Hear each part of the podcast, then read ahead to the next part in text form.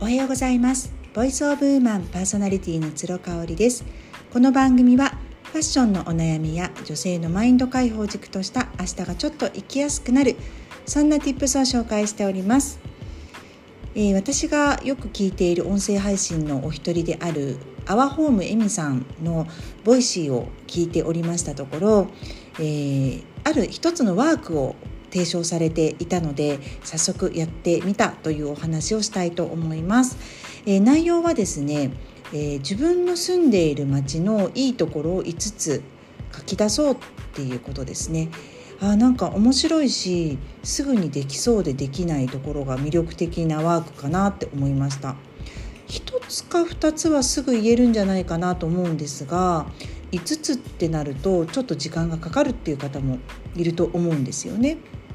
私自身は35歳まで、えー、東京で生まれ育ちましてその後神戸に引っ越してきました。で今年で、えー、11年になりますね。早いですね。で本当にねあの気に入りましてただね一番最初に住んだ芦屋はあんまり合わなかったんですよね。あの全国的にもとっても高級住宅街があるとかなんかハイソなイメージがある街として有名だと思うんですけれども実際ね行ってみるとねあの何にもないんですよ。ただ私が引っ越した後にすぐに芦屋 JR の芦屋駅がもう大改造されまして今はねあの成城石井があったりとか大きなスターバックスができたりとかあのしてるんですけれどもあと大丸芦屋があったりするのかなただねあのものすごく便利っていうわけではないしやっぱりお洋服とか買いに行く時は三宮とかあとは逆に大阪の梅田心斎橋に出ないと買い求められないっていう状況だったんですよね。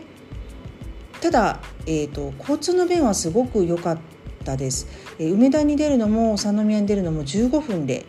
行けるんですね。ちょうど大阪と神戸の間に足屋ってあるのであと西宮までも10分ぐらいで行けますね。ほんと5分10分で行ける距離なので交通の便はすごくいいと思います。ただ、えーと、芦屋自体はですねもう坂がすごく急だったりとか、あのー、車がないとなかなか難しい生活するのが難しいっていうね場所と場所の間がすごく離れていたりとかするので、まあ、運転芦屋にいる時は私してたんですけれどもそこまで運転が得意でもないし好きでもなかったので実はもう今は車は一切運転してないんですね。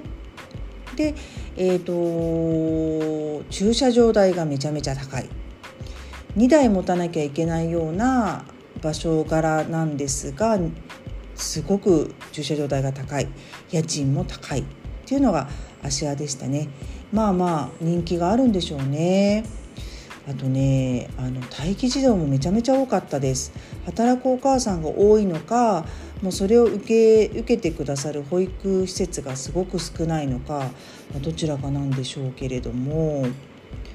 50人か60人待ちって言われてまあ普通に入れませんねっていう感じでしたね。その芦屋市に1年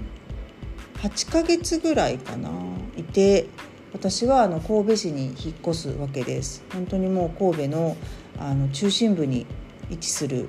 ところにあのマンションを購入しまして、えー、引っ越してきたんですけれどもまあ本当に引っ越してきてよかったなということでね。あのエミさんの音声配信を聞いてあの改めて5つ書き出してみました。エミさんはね西宮にお店もあるしあの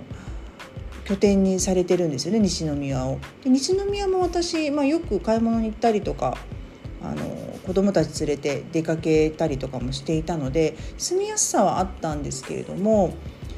やっぱりねこうワンマイルでいろいろ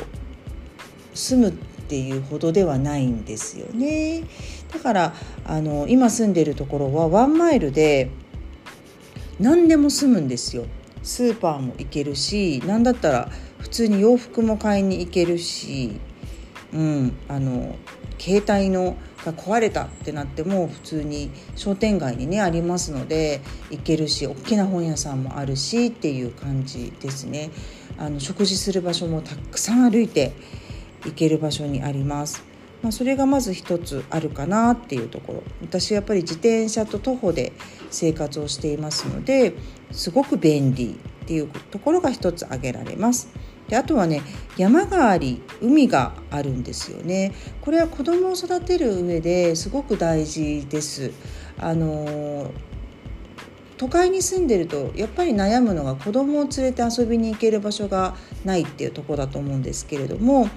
あのインスタグラムによく載せておりますがあの徒歩3 4 0分で本当に自然に囲まれた山がありますしそこでバーベキューしたり川遊びをしたりっていうことが可能です。で海もね歩いて20分ぐらいかなあのするとそのビーチがあるわけじゃないんですけどねあの海があ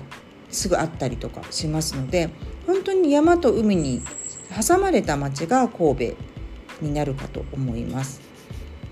それが2つ目かな。で3つ目はねあの四季をしっかりと感じられます西日本に位置していると思うんですけれどもあの日本の季節の特徴である春夏秋冬はしっかりと味わえますあの夏はねすごく暑くて冬はすごく寒いのでその辺りは。であの春と秋もしっかりとありますね、まあ、今いろいろ温暖化の影響とかあの地球のそういった環境の変化なので梅雨が今回もすごく短かったり夏も異常な暑さだったりとかね。そういうことはもう日本全国世界中で行あの起きている現象だと思うんですけれどもやっぱりあの梅雨があったり秋と春とか秋をねしっかりと感じられるっていうところは気に入っています。あとはねあの人はね多いんですけれども大阪ほどではないし芦屋ほど人が全くいないわけでも全くじゃないですけどね人混みがねちょうどいいっていうのがありますね。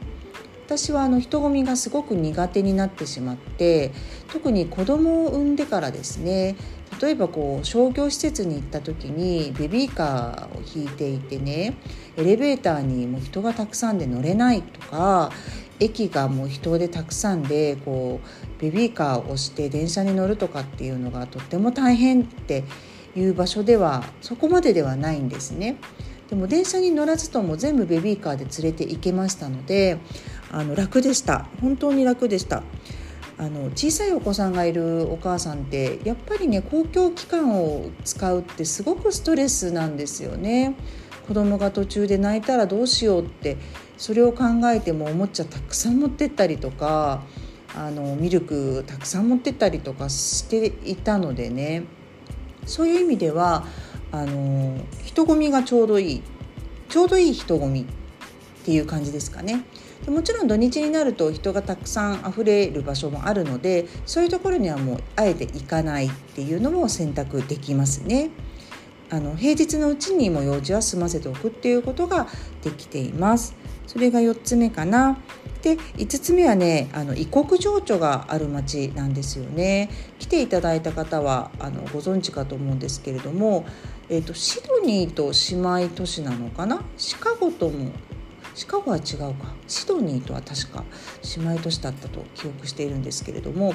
あの、北野とかねそれこそ海沿いのハーバーランドとか行くとあなんかすごく海外っぽいなって思うと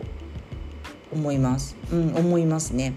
うん、特に北野とか行くとちょっとヨーロッパ風の建物があったりとかあの石畳なんでね街全体が。なのであのヒールとか歩くと本当に引っかかっちゃって大変なんですけれどもサンダルとかもね。あの異国情緒があふれますね。それを証拠にあの洋食屋さんがすごく美味しかったりパン屋さんもたくさんあります。洋菓子のお店もたくさんあったりしますね。あとなぜかね焼き鳥屋さんもすごく多いっていうのをあの焼き鳥をしている大将がおっしゃってましたね。なんかあんまり競合がいないからいいかなと思って神戸にお店を出したけど焼き鳥屋がめちゃめちゃ多くてびっくりしたっていう話をねしてもらいましたね洋食屋さんとかはね本当にあのリーズナブルで美味しいところがたくさんあるのであのその辺りはね迷っちゃいます本当にまだまだ私もあの行ってないお店が多くて、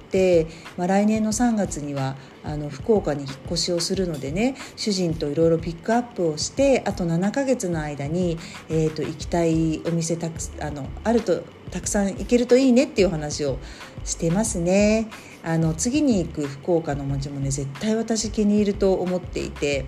まあ、5つどころか10個ぐらい好きなところが書き出せるんじゃないかなって今からワクワクしているところです。はい、今日も聞いていただいてありがとうございました。それではまた明日。